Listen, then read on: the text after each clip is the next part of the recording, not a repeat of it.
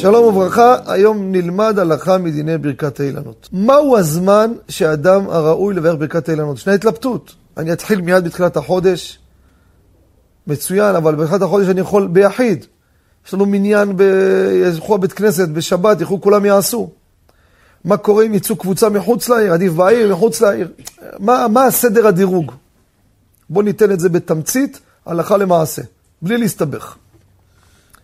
זריזין מקדימים למצוות. גובר על ברוב עם הדרת מלך, אמרנו את זה. בפורים, מי שזוכר, במקרא מגילה. אותו דבר בפסח. תחילת חודש ניסן, אם אתה יכול לברך, אפילו ביחיד, עדיף ממניין בהמשך חודש ניסן. יוצא בימי ניסן, בהתחלה, מצוין. אבל, אם יש לך אפשרות שהברכה תהיה, שימו לב, לא באילנות בתוך העיר, מחוץ לעיר. יש עניין על פי הפשט וגם על פי הקבלה. היוצא בימי ניסן, יוצא. על פי הסוד יש נשמות מגולגלות, שעל זה יכולים לתקן אותן. תראו את האי רצון שאומרים. ויש עניין מחוץ לעיר.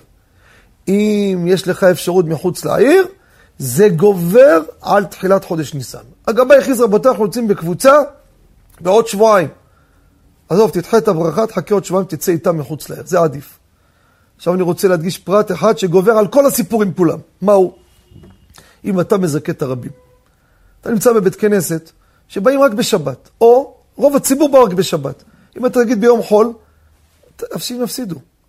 אז אתה, איך תעשה? בתוך העיר צריך לעשות. לא, בחוד, לא בתחילת החודש, כי אתה רוצה לשמור את זה לשבת, וגם לא מחוץ לעיר, אבל זיכוי הרבים.